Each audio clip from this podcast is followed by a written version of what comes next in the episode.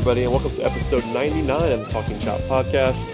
I am your host, Brad Rowland, and coming to you live for the first time in two weeks, and joining me for the first time in a while, good friend of the program, Joe Lucia. What's up, man? How you doing, Brad? It's been uh, it's been since September since I've been on, so uh, like a lot went on like in October, and since then it's been just completely dead. So it's not as if uh, it's not as if anyone is missing my spectacular insight on all these huge trades the Braves have made.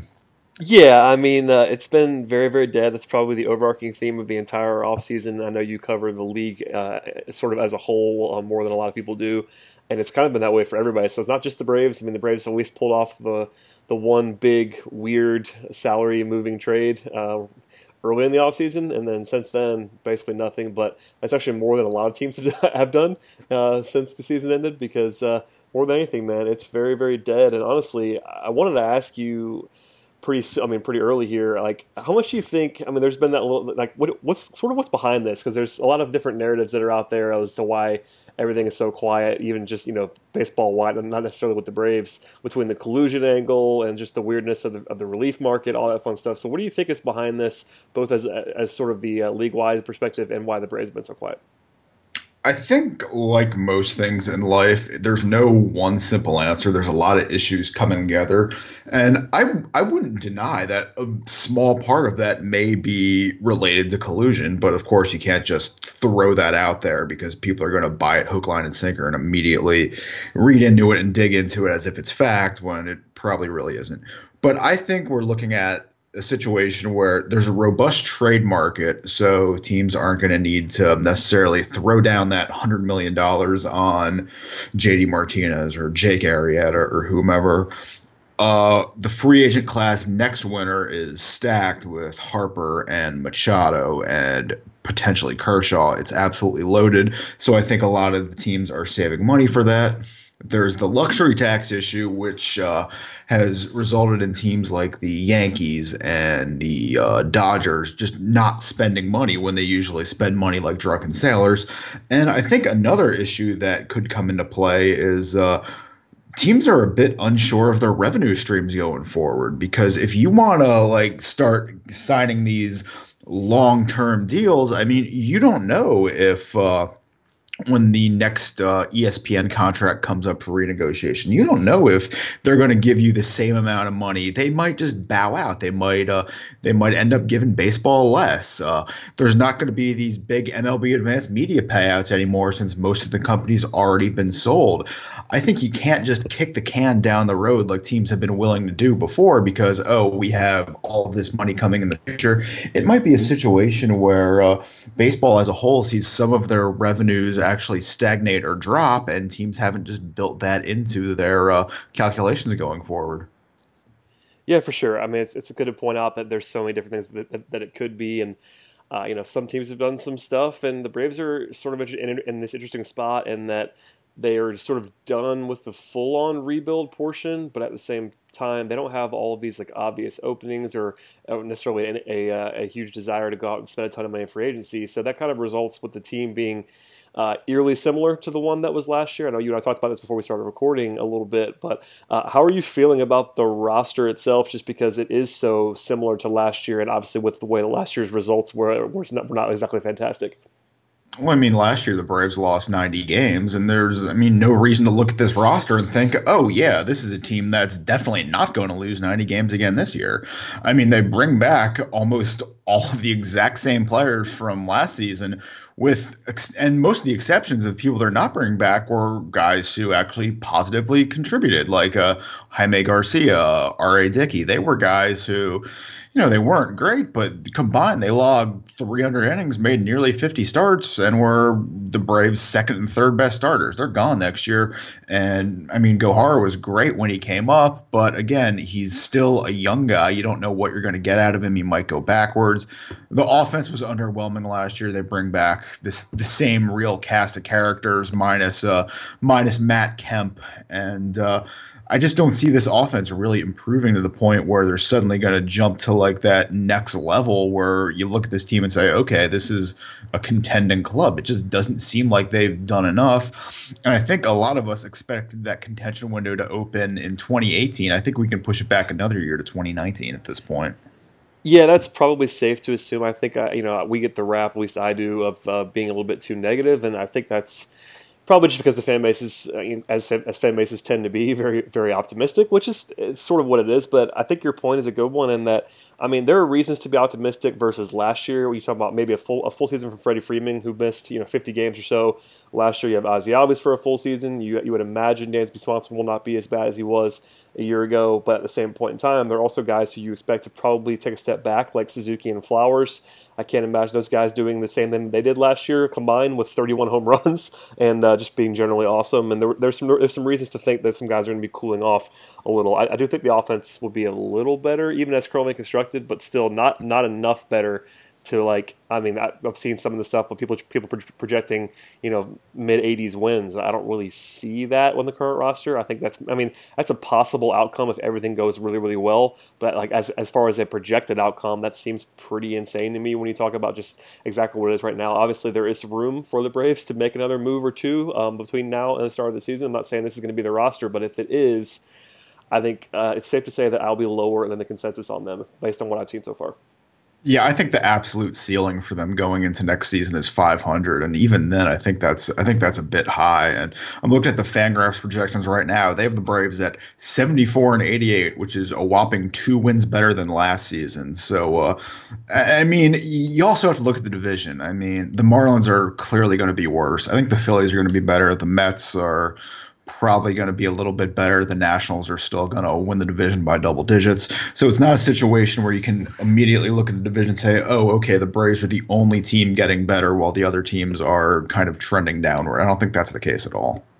Absolutely, and I mean, uh, even the pitching staff, which I definitely want to get into a little bit more on this pod than the than, the lineup itself. But um, you if you look at you look at the, for instance the fan, the Fangraphs leaderboard from last year, uh, in number two and number three in terms of the pitching staff were R.A. Dickey and Jaime Garcia, neither of which are going to be on this team. So um, I'm, I'm not saying that Julio Teheran is going to is going to finish fifth in uh, in WAR between pitchers again necessarily, but there's a possibility that he does. And uh, obviously, the young guys are are more exciting than the stopgaps that were in their places last year in a lot of ways. But I think it's uh, pretty aggressive to assume a whole lot more from the pitching staff again. Um, I mean, maybe the bullpen I assume will probably be a little bit better because it was so bad at different points last year. But still, I mean, you look at the look at the bullpen. It's not like they had done this huge uh, these huge things to really address it. It's kind of just banking on internal improvement right now. And again, I know they're going to probably add somebody somewhere between now and April, but yeah, man, it's it's it's tough. I know I mean, it being so quiet makes it difficult to talk about this stuff without just looking straight back at 2017. But you kind of have to look at the past to sort of indicate the future. It's probably the best way to do it right now. Yeah, I also think it's a bit presumptive to think that all of the young pitching that debuted last season are automatically going to get better last year, like uh, Newcomb and Gohara. And uh, I don't even think Sims and Fried are going to be part of the long term plan, but they were both uh, pretty poor during their uh, stints in the majors last year. But I mean, look at Folty. He uh, he had a pretty disappointing 2017 and i think coming into the year we all expected him to take that step forward the only real step forward was the fact that he stayed healthy, which for him is just gold stars all around. But the fact that he didn't make that leap like everyone thought he would makes me makes me a little pessimistic that all the other young pitchers that struggled at points last year are going to uh, shake out the cobwebs a little bit next season. Yeah, I wanted to ask about the rotation, so let's just do that now. I mean, I think, you know, aside from Brandon McCarthy, who I definitely want to ask you about as well, you have the three young guys with Folty, you have Sean Newcomb and Luiz Gohara, and then you have the guys you mentioned that probably aren't going to be in the mix. I mean, I think Max Fried's probably a level above uh, Lucas Sims, but uh, I'd be pretty surprised if he was in the rotation, uh, at least on the, on the on opening day. So out of those guys – I mean, maybe maybe one of those guys hits, maybe even two of those guys hit, but it'd be pretty surprising if all three of them were legitimately positive contributors this year. Is that is that too much to say? yeah, I mean, I I, I know they're honestly, all talented, but like it's they're all young and unproven. I mean, I, I, know Newcomb had some moments in the majors, and, and Johar was pretty good as well, at least in the in the grand scheme of things. But it's sort of a big leap to be relying on those guys from from moment one. I know Newcomb made 19 starts last year, and was decent, but uh, just having all three of those guys and Folty, you know, is kind of what he's been. I, I think Folty's fine, but until we actually see him make another step, you kind of have to assume that he's this guy, which is just okay and not not awful by any means, but not very good either. Yeah, and I'm kind of in the same boat as you in that I really like McCarthy, but at the same time, he's not some kind of absolute durable workhorse like the Braves thought they were getting with Colon and they kind of got from Dickey. I mean, he only made 16 starts last year. He made nine starts in 2016. He made four starts in 2015. He, he's not a guy that's going to go out there and give you 200 innings. He's only thrown 200 innings once, qualified for two ERA titles in his career. He's not a guy that's going to just be this durable long term workhorse. It's going to eat so many innings, and then I think that's going to uh, be passed down on some of the younger guys a little. Where uh, you ha- you mentioned those uh, two or three guys along with uh, Folty and Teheran for uh, the rotation spots. I think it's going to be a situation where that depth is going to need to be stretched, and I don't want to see guys like Wisler and Blair end up getting more innings this season, but they may have to get turned to once uh, once some of these uh, young pitchers end up faltering or McCarthy and remember Scott Kazmir is still around too. He hasn't pitched at all since 2016. He could end up being some kind of a contributor, and if uh, if they're on the shelf or struggling, we could be in a situation where. Uh, the 4A prospects, the guys that we don't really want to be part of a long term plan, are turned to once again next year. Yeah, I mean you have uh, you have the five projected starters, and then you have Fried and Sims, and then you have Kazmir, and then after that, um, it gets kind of ugly. You know, you, you mentioned obviously Wisler and Blair are the guys who've just been around for a while here, but neither of which will be exciting at all. Um, and then uh, below that, you get into your next tier of guys who really aren't really a thing, unless you're hoping that you know some of your super young guys make huge leaps this year, which is very very aggressive to uh, at least bank on. So I don't know. They have reasonable depth in some ways, but also it's a lot of uh, speculative depth in that they're all young aside from Kazmir, and Kazmir's been so banged up, and I think you pretty much have to assume nothing from him. And if you get something from him, that'd be that'd be great. I mean, he is he's been good in the past, but um, you know, based on his injury history and his current health, even you can't really assume anything from Kazmir. So I think it's safe to say that you're going to see nine, ten starting pitchers over the course of the year, maybe even more than that, and uh, you kind of have to bank on that until otherwise noted. Especially when we're talking about potential in- innings caps too. I mean, the Rays aren't saying that necessarily, but I'd be pretty surprised if you know all of these guys end up throwing 150, 150 plus innings this year because that's just not something that usually happens. Yeah, and I mean when when it gets to that point, if if these guys are able to make like 25 starts, I, I think that'll be considered a win. If uh, we're not relying, I say we, oh god, I hate doing that. But if uh, the Braves aren't, uh, I understand. It's a Braves they're podcast. not relying on the guys like uh, the guys cut out of that uh, Joel De La Cruz mode for uh, Williams too Perez. often, and uh, Williams Perez, yes, and uh, Sugar, good old Sugar Ray. I forgot about him. Oh, If-. If those guys are only getting like one or two starts, it, it'll be decent. But uh, if they're turning to them every fifth day, it, it's it's gonna get ugly. Yeah, for sure. And uh, just one more thing on the rotation. Uh, there's there's already sort of the buzz that same thing we got last year with Folty um, from Brian Snitker and talking about how Sean Newcomb and Luis Johar are not guaranteed rotation spots. I think we kind of assume that they're going to be there, but is there any chance, you know, barring injury, that those guys are not in the rotation? Could we see Max Fried perhaps beat one of those guys out, or you know, for some reason Kazmir was healthy, could we could we see that? Is there any? I mean, how likely is it that we'll see anybody but these five guys if they're all healthy? I think Newcomb would be the wild card just because of how high that walk rate has always been. He's kind of a guy that can be really erratic at times, which we, which we didn't really see at all with uh, Johar last year. But Newcomb is he can be so all over the map, and I think we could end up seeing a, a situation like uh, we saw last season with Mauricio Cabrera, where we all thought he was going to be like the next big lights out reliever, and he struggled with his command, and he didn't make an appearance in the majors all season. Yeah, Cabrera is the guy. It's like, oh, he throws 102. It's like, yep, and he can't throw the ball anywhere near the plate. Uh, I mean, not, Newcomb's not as bad as that, but uh, I mean, I've been the guy forever banging the drum that you know until Newcomb shows that you that you that he's not going to walk five guys per nine, you can't trust him. And there were brief moments where it, where it looked better than that, but you you look at the at the full season production and like the the walk rate's just what it is, man. Like he goes out and walks 12.5% of his of his batters, that's not going to get anything done for you. I mean, it's just what it is. Like his stuff can be really good, the strikeout rate's really encouraging, you know, all that fun stuff. But at a certain point, walk rates for starting pitchers like are what they are. You don't see guys succeed with his current walk rate no matter what no matter what, what else they do. And uh, you know, until we see something different, because we never saw it in the minors either. So it's something has to, the light has to come on somewhere for me to actually buy it with Sean Newcomb. But I think. I mean, for, I mean, my thing is, how bad does he have to be in spring training not to not be in a rotation opening day? I think it'd be, have to be pretty bad it would have to be pretty ugly. But uh, with Newcomb, the only guy in baseball who threw at least 100 innings and had a higher walk rate than Newcomb was Wade Miley. That's, that's not a guy you want to be in the same sentence with. Wade Miley. That's uh, uh that's not too great.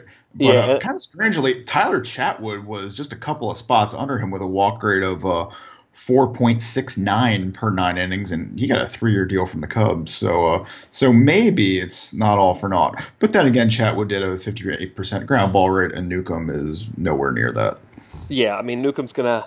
It's not that he again. It's not that he was bad last year. I mean, he had uh, he had a 4.3 ERA in 100 innings, a 4.4.19 FIP. Like it's not like he was terrible. He was a reasonable major league starter, but your ceiling is lowered considerably when you walk that many guys. Like I, I know the strikeout stuff is there. I know how good of an arm he has, but um, you just can't live when you walk guys like that. It's just kind of the math of it.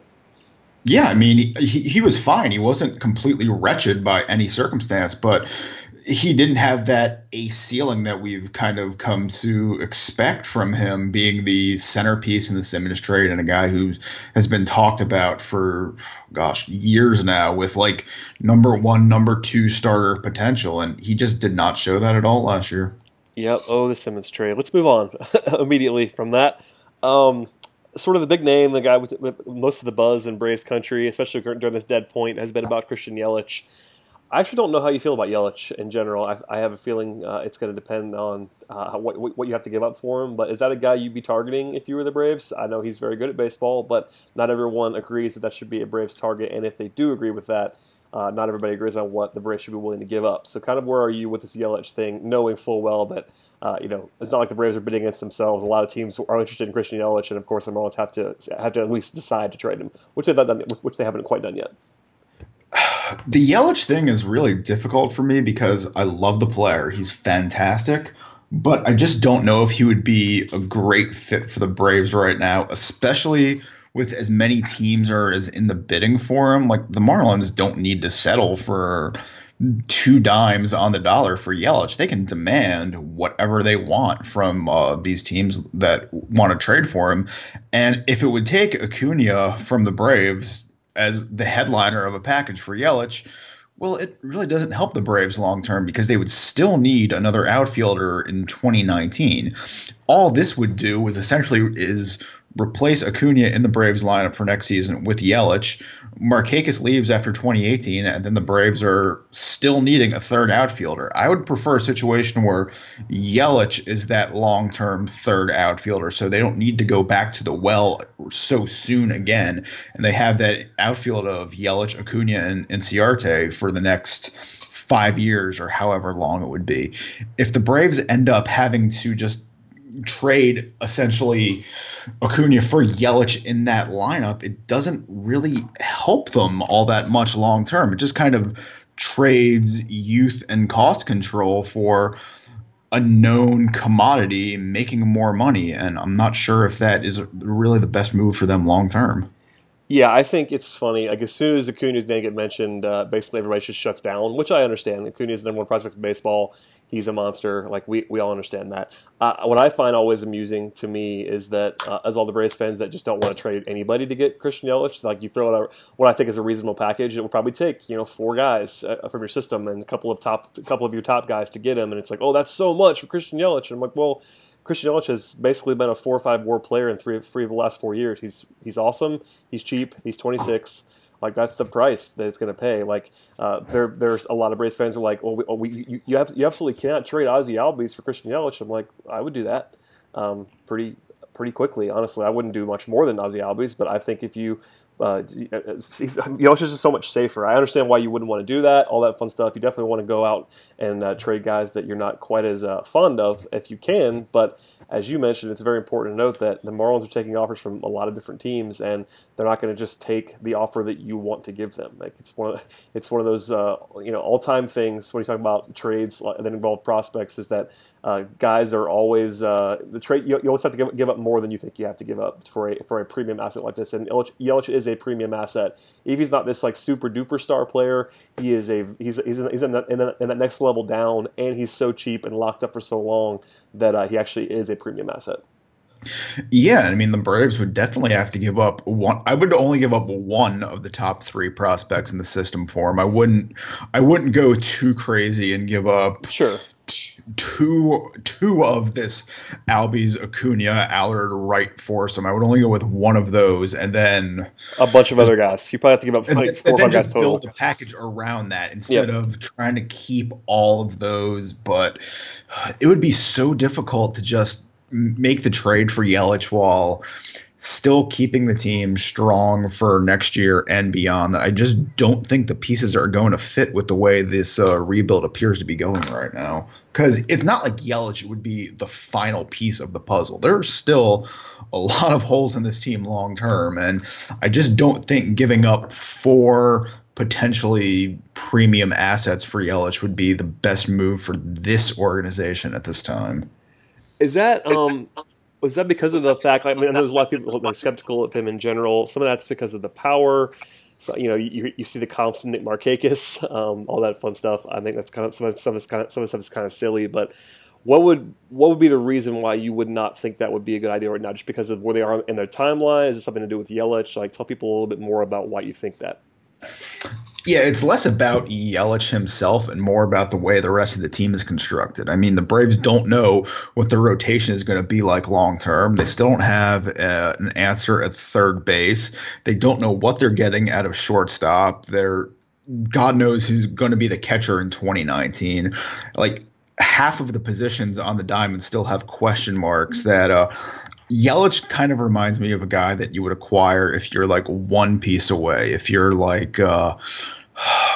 who is a team that is like on the precipice? If you're like the Brewers and you needed an outfielder to make that leap to the next level, Yelich should be the kind of guy I target. You know, like that that 84, 86 win team where you need one more piece to push you over the edge.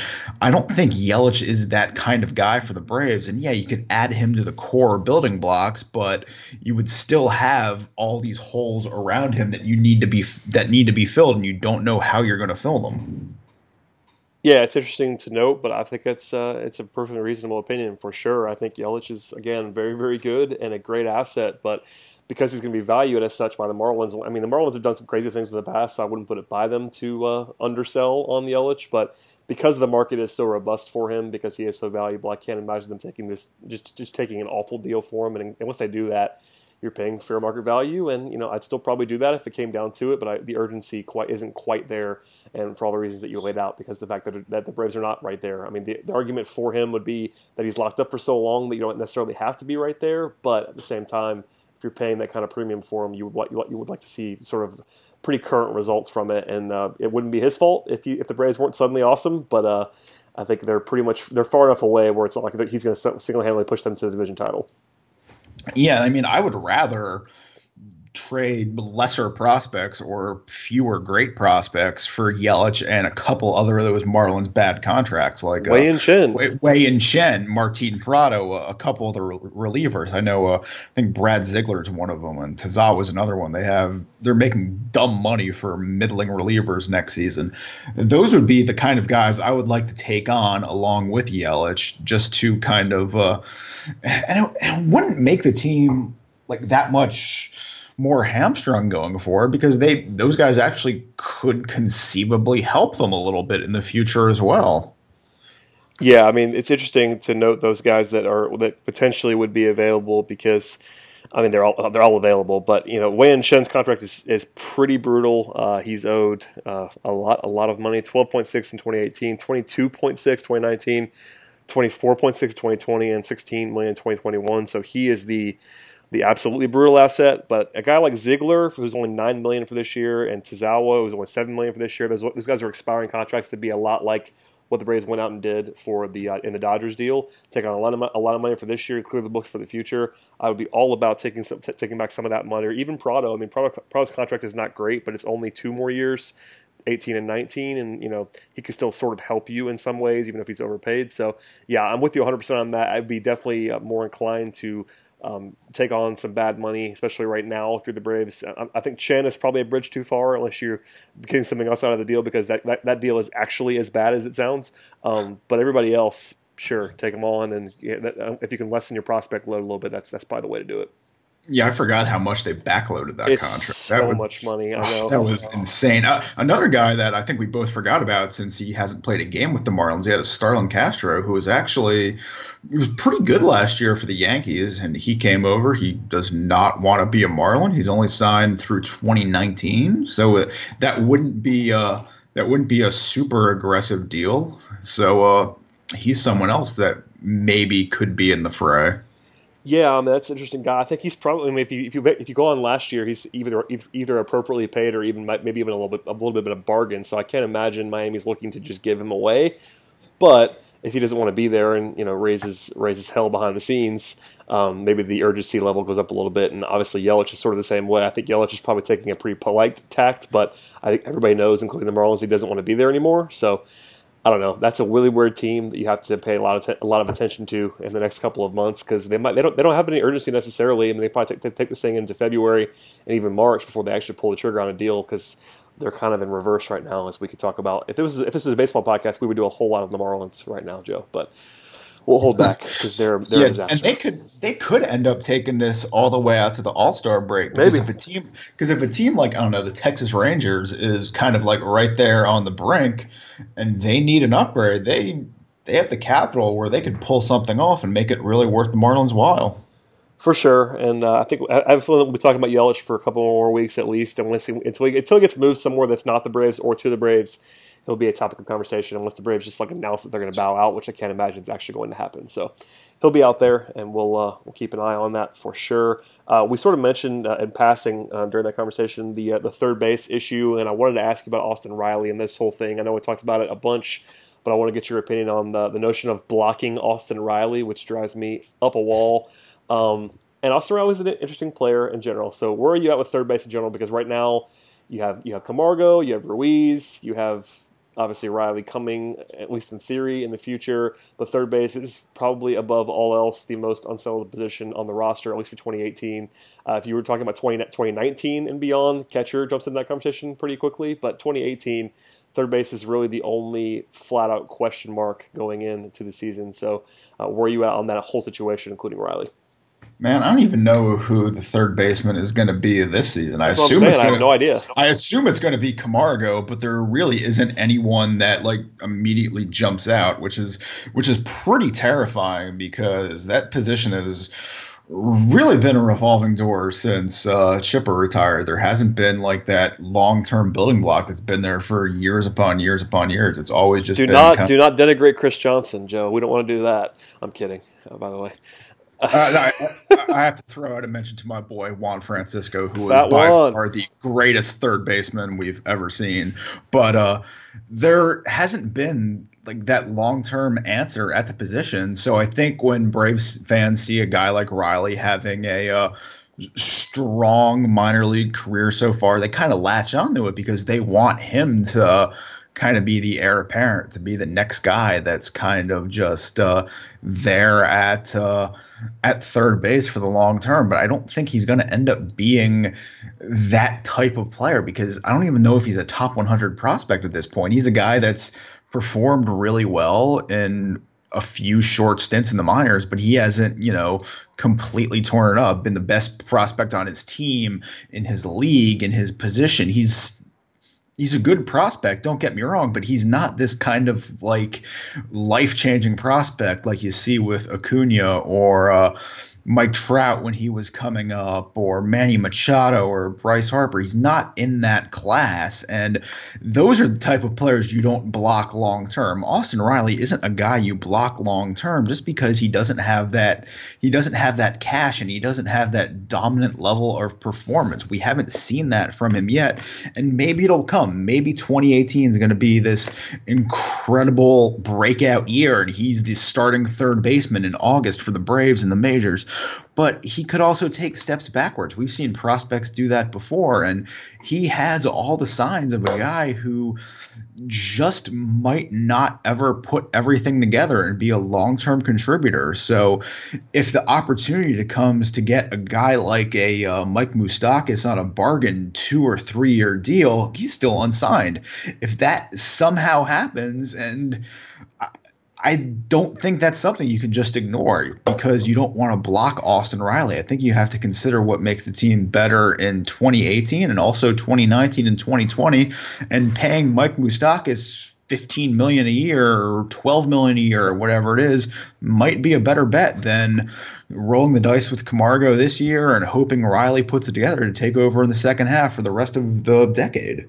Yeah, I mean, I, I feel bad because it's not really about Austin Riley for me. It's like the notion it, people just say they do this they, this very simple calculation like oh, all right who's our best third base prospect? It's Austin Riley. Well we can't block him. He's really good. It's like well he's he's really good. He's a good prospect. Listen I mean talking chop our guys have it number six in the system and the Braves have a really good system. So like that's a pretty impressive prospect. With that said uh, outside of the uber elite guys, I wouldn't be worried about blocking anyone. The only guys on this in the system right now that I would care about blocking would be Acuna and Albies. That's that's the full list. I mean, nobody else. I mean, if, if, if guys play into that, then that's great. If Riley comes out and just is incredible in 2018 and suddenly becomes a top 50 prospect in baseball, then you start worrying about the future. But um, for me, the calculus for 2018 or whether to sign a guy like Moustakas or some sort of stopgap to a reasonable deal, you, you wouldn't want to overpay but at the same time, like blocking a guy like Austin Riley is not a thing. I mean, he's not even a top 100 prospect. As you mentioned, most most places do not do not have him as a top 100 prospect in baseball. Those guys are not. I mean, guys who, are, who fall out of the top 100 are are not usually. Uh, um, quote unquote blocked in the systems. It's like if, if he hits, he hits. If, if not, like figure it out, man. Like I just don't think it's again, all due respect to Austin Riley, who actually is a good prospect and who certainly could become a good major league player, he is not the kind of prospect that you worry about blocking. That's just that's the simple way to put it. Yeah, and like you said, this this isn't about like Austin Riley the person. It no. never it never is. This isn't some kind of personal referendum on Austin Riley at all. But he, these things have a way of working themselves out. We've been saying this for years. People get hurt, people get traded, people regress, people progress, people have to shift positions we, we really can't worry about third base being blocked for Austin Riley because if Austin Riley's good enough, he'll knock whoever's blocking him out of the way. Absolutely right, and uh, we'll see what happens there. I mean, I guess going into the year, if, if, the, if the season began today, of course, the famous phrase, um, would I assume it would be co- some sort of combination between Camargo and Ruiz at third base, um, which is interesting uh, to say the least. I'm not terribly impressed by that. Where are you on Camargo while we're here? W- without going too long, I'm firmly in the he's not a full time starter, especially at third base camp with with his bat. But maybe I'm crazy. Um, but he also could be the best option today, and that's not the same thing though. Like saying he's not a full time starter, which is where I am, and saying he's the best player right now, which is also where I am, sort sort of sounds funny, but. I think you kind of have to play him, even if he's not necessarily a guy who profiles as an everyday third baseman. Yeah, I think he. I think his ceiling is something of like a Martin Prado type of guy who can play three or four positions, hit at a decent clip. But if you're playing him every day, you're probably not that great of a team.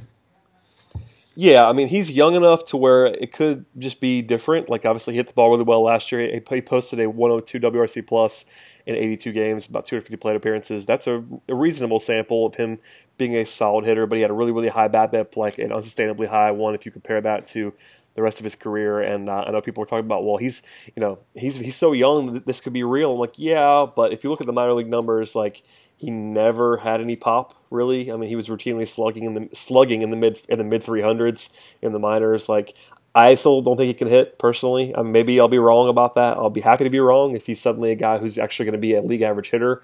But I just don't really see that. And um, if he doesn't, if he doesn't doesn't hit like that, he has to be a sort of utility man, super super super backup guy, which is fine. I think that's a very good outcome for a guy like Camargo, who especially you know as of a year ago this time even no one thought he was going to even be necessarily a major leaguer, much less a starting caliber third baseman. So people people got really excited when he got when he had that hot streak early in the year, um, and got you know started you know penciling him to be uh, penciling him in ahead of uh, Dansby Swanson at shortstop. There's a lot of that. Like why is why is Swanson still playing over Camargo? And it's like like, well, because one guy was the number one pick in the draft and one guy's going on Camargo.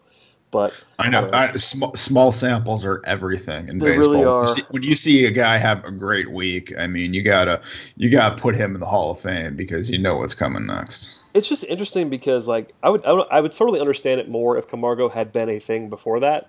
But look, I mean, just pull up his, pull up his Fangraphs page one time uh, and just check out his, his his numbers in the minors, like when he was, you know, posting an 82 WRC plus over a full season in single A ball. Like he's not a hitting prospect. He just and he wasn't before this. It's, there's a reason why you, why nobody had heard of him aside from our our uh, our deeper prospect guys. It was because he wasn't a big prospect, and uh, we'll see. But I mean, he might be the best option for now in third base, which is a very, very low bar to clear. I mean, it's basically him and Ruiz, and Ruiz has never hit left-handed pitching in his life. So, yeah, I mean, platoon those guys. I guess if you're trying to win right now today, you put you probably platoon those guys, right? Uh, yeah, I mean that's probably what you're trying to do. And like you said about him never really hitting in the minors, uh, that's another reason I brought up the Prado comparison because He Prado was Yeah. he was never a great hitter in the right. minors, and he turned out to be a perfectly serviceable major league hitter. I just don't think Camargo is going to be that kind of guy. And hey, that that is totally fine, but he's not some kind of like long term answer. He's like he's a long term like solid bench piece. I think I think that's kind of his overall ceiling. But there's nothing wrong with that. You can make a long career and make a lot of money being a serviceable bench piece for a decade. Absolutely, and I think it's important to note like there is a chance that Camargo actually is this guy. Um, that is a possible outcome. I think it's an unlikely one, but it's a possible one. But you're, you're looking at a guy who never uh, topped even four home runs in a full minor league season. Um, that kind that kind of uh, lack of pop, especially at third base. If this was if this guy was a second base prospect uh, slash maybe even shortstop prospect, had a great glove, etc., then sure. But if you don't have any power at third base, it gets tough in a hurry. You better be Brooks Robinson defensively, and he's not quite that. I mean, he's a good he's a good defender, but he's not this like uber elite guy either. So anyway, and it also makes his life more more difficult because the Braves don't have that much power anywhere else. So to have even less power at third base, again, not his fault, but a pretty tough fit as well. It's kind of funny you mentioned Brooks Robinson defensively at third base because I see some people questioning like why is Manny Machado worth two hundred million dollars or three hundred million dollars or whatever it is. The dude is smashing thirty bombs and he's the best defensive third baseman in the league. It's absurd. When you have that combination of offensive and defensive skills at that position, I mean, whew, that's why you're worth thirty million dollars a year. Yeah, the same thing is like you know prime Josh Donaldson like last couple of years. Same thing, you know, elite defender who also has a lot of power. You know, Machado had a bad year for him last year, uh, and a bad year for him was basically a three a three win player at the age of what was he twenty five last year? Yeah. Um, maybe even it's twenty four. insane to think about. It's so crazy. You know, the, the, the two years the two years prior to that, he averaged seven seven WAR per season at the age of twenty three and twenty four. Like that guy is worth every penny as long as he doesn't just fall apart completely. And I'm not worried about one one bad year with a really, really with a really really bad BABIP and nothing else. Basically, he basically just got unlucky for a full season. If you look at his numbers, uh, all of his hard hit stuff is the same pretty much. His BABIP just went down forty points. That's kind of what happened. I would love to see him block Austin Riley for the next decade. That oh would be sure, fantastic. yeah. Sign me up for Manny Machado at all times, but uh, seems unlikely. But yeah, well, that's you know, if there's any way to do that, please uh, go ahead and pull that off, Alex Anthopoulos. Um, before I let you get out of here, uh, I did have to take one mailbag question, which I did not brief you on, so I'm doing this cold because it comes from our, our good friend of the program, Scott Coleman, your friend and mine. Uh, he actually asked this last week, and I filed it away because I knew I was going to uh, ask you to come on. But he wants to know uh, the the top five Braves players in, in WAR for 2018 um, in order. So I think we can probably assume Freddie Freeman's number one. Number one, but aside from that, uh, give me give me your give me your uh, sort of fresh off the top of your dome top five for WAR in 2018. Man, this is this is really depressing. I'm going to combine. I'm going to obviously combine offense and pitching. Yes, So uh, number one, Freeman. Number two, I will say Inciarte. that is a safe bet. Number three, I'm going to go Teheran. I think he has a strong year, bounces back. That's not crazy. Four, I'm going to go. I'm going to go crazy and say Acuna. Ooh, I like that. I think he's going to have yeah like that solid like two and a half three win year showing flashes of brilliance. And number five, Albies. Yeah. Uh, by the way, before I give my list real quick, um, do you think Acuna starts the year on opening day, or do they hold him down until mid-April for the uh, Super Two stuff? Uh, I actually need to look at the schedule really quick because I think they, I think April they have like two really awful road trips. Uh, actually, they start the year at home and then go on the road. But I think, yeah, I think they do call him up in mid April because after two straight series start the year on the home, they go this brutal road trip in April to Colorado, Washington, and Chicago is just not fair. Yikes. So I so I think after that uh after that Cub series, they go back home. I think Gwinnett will have like one week in the can by then, and they'll probably call him up by then, and uh, poor Lane Adams will be relegated to uh, the bench again. Sorry, Lane. I like you a lot. Um, all right, my, my top five would be Freeman Inciarte. Those two are pretty much the only uh, super duper safe guys on this list, I think, one and two. Uh, I will go Albies, number three. Um, I will go Teheran, number four, and Acuna, number five. And by the way, I almost I almost left Acuna off, uh, which is would be blasphemy, I know, and I almost put Swanson on. I still believe in Dansby Swanson. So I still I still believe in Swanson as well. I just don't think he's going to get much of a defensive boost. Agreed. I, I think um, I think it's really difficult to peg another pitcher in the top five aside from Teheran. If you think Teheran is the guy he was that he's been a lot, you know, before last year, obviously he was pretty bad 20, 2017, but uh, his baseline before that is high enough where I think he's in this. He's on this list. Taking anybody else is kind of a, kind of a risk. You know, Folty led the team last year in Fangraphs WAR um, from pitchers, but I think. I'm, i just can't do it there. And then Newcomb and Gohara are pretty much too volatile. If you could, if you could guarantee me McCarthy pitched 180 innings, he'd be on this list. But I will not take that guarantee. So I'll go with four position players and a pitcher, and uh, yeah, Acuna. I, I, I, I, just don't want to get yelled at for leading Acuna off, so I'll, I'll, I'll say he's fifth, even if I'm not 100 percent sure on that. I think he's going to be awesome. Don't get me wrong. I just it's tough to project guys who you've never seen in the majors as top five guys in their own team, but uh, you know he's he's probably that good. So we'll, we'll just leave it there but then again, top five on the Braves. It is a low bar. yes. Top five on the Braves last year. Number five was Albies, who played 57 games. Yeah, it was the uh, the top four was Freeman, uh, Inciarte, Suzuki, and Flowers both, which is hysterical. and then Albies number five, and then Folty number six. So this is this is so sad. I mean, so sad. I love Kurt Suzuki and Tyler Flowers, but if uh, if if if the two combine for what one of those guys did last year in Fangraphs WAR, I will be slightly surprised. How about that? Yeah, that's a, I think that's a very safe call. I mean, if they combine for if gosh. they combine for three wins, so like Suzuki was two point seven last year, and Flowers was two point five. If they combine for three, that would be a huge win. I will be shocked if the two of them combine for 15 homers this year after combining for 31 last year. Yeah, I mean yeah. Suzuki's 19 out of nowhere was just I loved every minute of it, but uh, that is not sustain- that is not sustainable. I'm sorry, Kurt. Um, but I enjoyed yeah, it. It was it was completely ridiculous. He he hit 19 homers last year, which is like more than he hit combined over the last 3 seasons. I mean, it was his career high at the age of 33, and he did it in 309 plate appearances.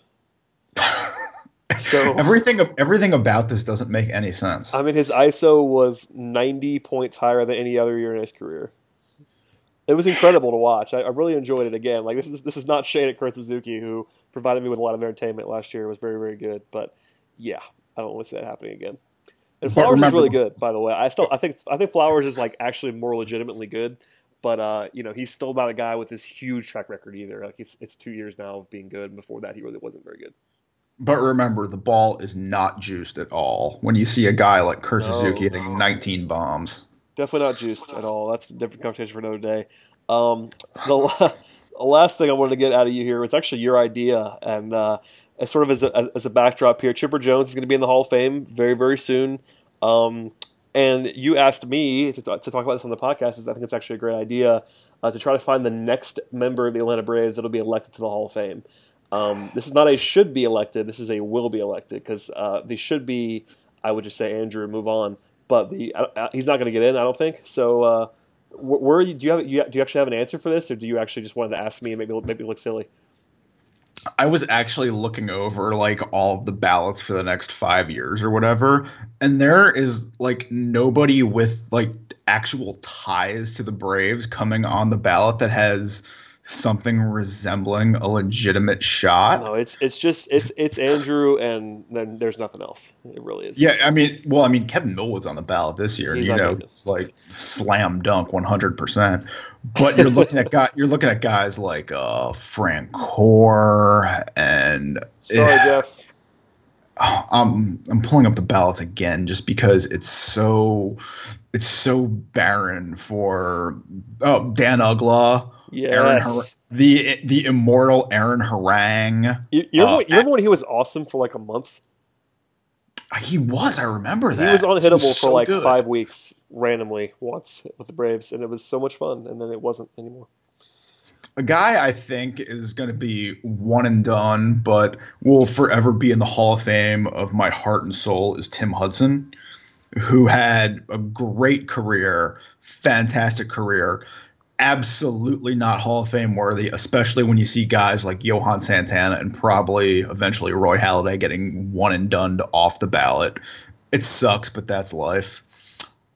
But anyway, the uh, the next member of the Braves after Chipper to get in the Hall of Fame, this is this is my take. I think it's going to be Fred McGriff on a Veterans Committee ballot. Ooh, that's actually good. He's that's you're probably right. Actually, I think he has a, a better chance to get in than Andrew. Um, I don't think of see. I don't think of McGriff as a Brave, even though I know he obviously was one. I don't think of that as like his main team. This is why I actually just forgot about him as an option. But yeah, that's probably a good call. I think.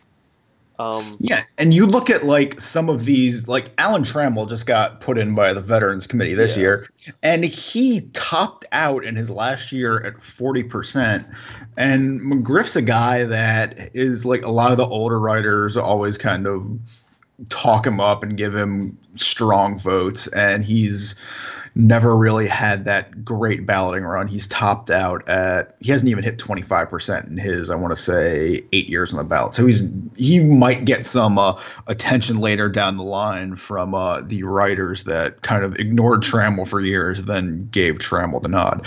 But it's it's funny because you said you didn't really think of him as a Brave in his career. Fred McGriff had the most games, most plate appearances and most at bats with the Braves. That's uh, I would not have guessed that. I'm just maybe I'm just a moron, but no, he was really good in Atlanta. I mean, there's no question about that. I mean, he was the fire dog for a minute uh, when he, upon arrival at Fulton County Stadium. So, uh, shouts to Fred McGriff. I think you're right on this. To be honest with you, um, if you took him out of the mix, who would you go with after that? Because I think it's funny because you know the best player on the current roster is Freddie Freeman. I think you know it is very unlikely that Freeman becomes a Hall of Fame player. It's not impossible, but it certainly is not a likely scenario at this point in time. And uh, the rest of the roster, you're looking at the, the, the, quote unquote most likely guys not named Freddie Freeman would be the the rookies, your Albies and Acuna crop, and those guys for all of their uh, for all of Ronald Acuna's incredible prospect status. Yes, folks, it's still unlikely that he, that he becomes a Hall of Fame baseball player. It's, it could certainly happen. He has the talent for it, but if you if you line up all the possible scenarios, uh, fewer of them equal Hall of Fame than the, than the ones that actually do not equal Hall of Fame. I'm sorry. Yeah, I think the next guy after Chipper who will go into the Hall of Fame with that little ATL for like one year on the bottom of his plaque, it's going to be some like random guy near the end of his career just signing on for an extra payday, like say Ichiro. Oh, sure. He'll just yeah. he'll end up just being with the Braves for one year, and it's like, oh, Braves Hall of Famer Ichiro, yay! Even though it's he's not like I mean, that long term guy. I mean, Bar- but, Bartolo Colon. But everyone for everyone from the '90s teams will be uh, uh, elected come Wednesday, and there's there's really no one left aside from Andrew that was kind of a key figure, except maybe McGriff. So you're looking at a situation where it's like, okay, now you need to get creative. Yeah, I mean, Bartolo Colon has like a fringy Hall of Fame resume. Like he's not going to get in, I don't think. Um, and obviously, he's a very recent Brave. Um, aside from that, man, like I'm looking at the uh, baseball ba- baseball reference Hall of Fame monitor uh, lineup right now of all the guys who are likely to get in. Um, none of them have Braves ties aside from Chipper, who's about to be in, and then uh, Andrew's the next guy down um, that has any Braves ties. And I don't think Andrew's going to get in. I'm I think he should. You could talk about the off-field stuff. That's definitely important to note, etc. But aside from that, man, like it's it gets ugly in a hurry. Like Freddie Freeman, granted he's still young and he's in the middle of so it's this this is a number that's not going to necessarily fit with him very well. But he's outside the top 100 um, of active players in this in their Hall of Fame stat, and that's because it's cumulative numbers. So and Freddie Freeman's what 27 years old. Am I wrong about that? Something like 28. that. That He just, he just turned 28. So, yeah, it's. Yeah, man. Fred, Fred McGriff, and that's probably going to be it for a while. Maybe Ronald Acuna will just be Mike Trout from moment one, and uh, we'll, in five years, we'll just know he's going to be a hall, in the Hall of Fame like Trout. Like, Trout is already going to be in the Hall of Fame. We all know it. And Oh yeah, it, it, it's disgu- it's disgusting how good he is. I wish I wish the Braves had a guy like that. M- maybe they do. Here Maybe we they are. do. Ronald Acuna is coming. Maybe they do. Maybe Yes. they do. We just don't know it yet. No, I, I, I'm being funny, but I again, I- I'm not. It's funny. I, I think if you had to pick somebody on the current roster to make the Hall of Fame, it might be Acuna. I mean, Freddie's the most likely, I guess, because he's just done a lot. But I think people don't understand how, how hard it it is to get to the Hall of Fame. Freeman would have to be this good for like eight more years, ten more years to have that real chance to get the Hall of Fame. Yeah, that that and I mean that's probably on the low side of things. That's what I'm saying. He has to be he has to be actually do this for that long and really be this good. Like because right now, Freddie Freeman has 166 home runs in eight seasons. Uh, he'd have to average, you know, last two years he's averaged 31. So if he did that for you know eight, nine more years, he'd be at least in the 400s. And if you're a first baseman, you got to be in the 400s to even have a prayer. Yeah, pretty much. And I mean, he doesn't have like that like award cash either. No. He's he has one top 5 MVP finish, two All-Star teams. He has one piece of black ink which is leading the league in a category and that was uh games played in 2014. So he doesn't have that going for him. He doesn't have the mythical Chipper Jones 300 400 500 line. He's somewhat close, but he's not there I mean, he's done, he's done that the last two seasons. So if he did that, if he held, he held that line for the next ten years, then we're talking about something. But yeah, it's it's tough to overcome. This is going to sound crazy, but the the five years before the last two. So his first five seasons in the majors, he slashed 286, 380, 368, 467 with 103 home runs. So he averaged 21 homers a season for five years, and it's going to be tough for him to overcome that which is a funny statement, but like those are not Hall of Fame numbers for five years. And you know he's, he's in his prime now, but his prime has to be a lot longer to even have a chance.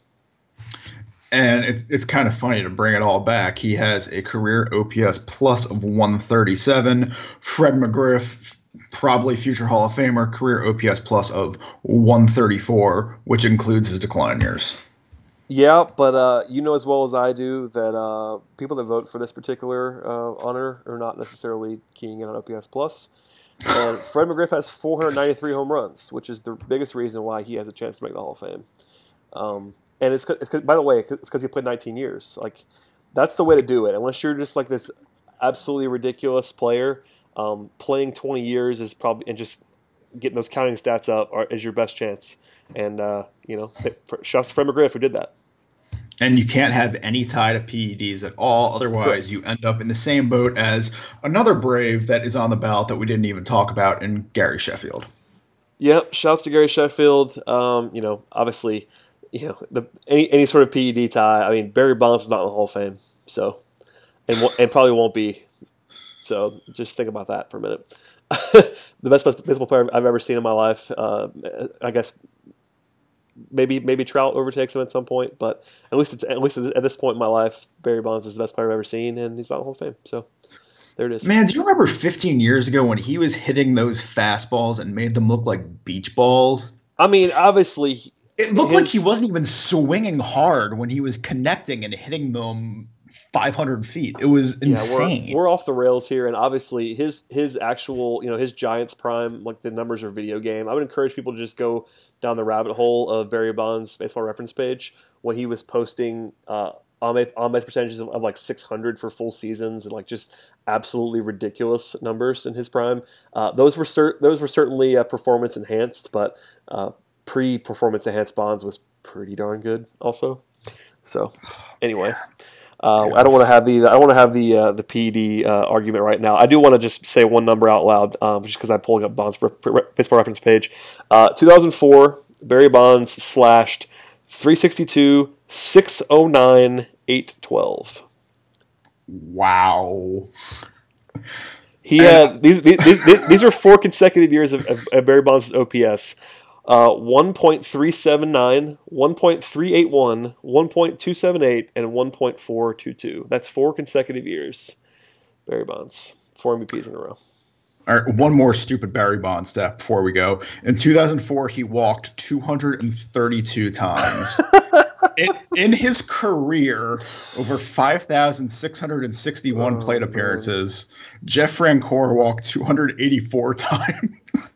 I mean, it's funny, like Bonds, even when Bonds was no longer Bonds and he was 41 and 42 years old, he led the league two years in a row in walks and posted OBPs north of 450 at ages 41 and 42 when he wasn't doing anything else but just taking walks.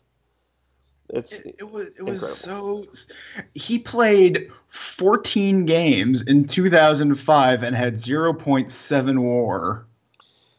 Yeah, he, had, he could barely get on the field and he homered five times in 52 plate appearances. Yeah, please. And somehow he walked nine times. Yeah, please go down the uh, everybody should do this. Just go pull up Barry Bonds' baseball reference page and uh, just look at it one day.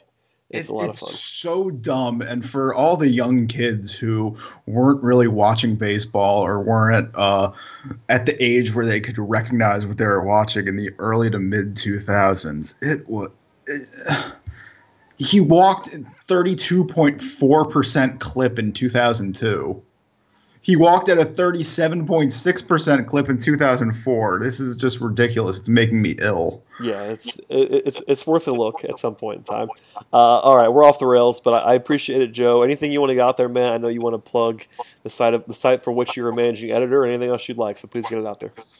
You can follow me on the Twitters at Joe underscore TOC, and I am the managing editor of uh, Awful Announcing, the premier uh, sports media website on the interwebs. And uh, with the Super Bowl coming up, we will likely have a uh, fair bit of content on uh, that sporting event coming up in the uh, coming days and weeks as well it's a very busy time for you at the moment. So uh, get ready. It's time. We're here. Football was interesting on Sunday. We, we, won't, we won't talk about that, but you have two. You have the dreaded two week lead in to, to the Super Bowl. So enjoy that for sure.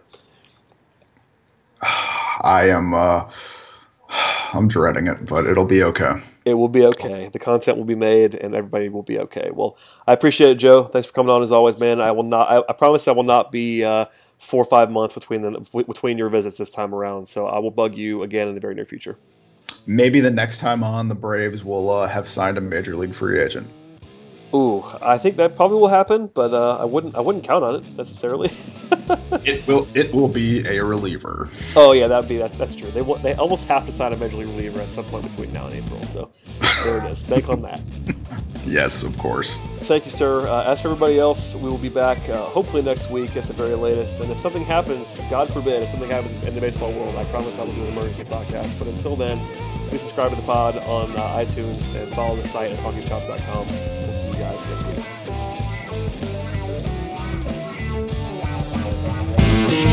week.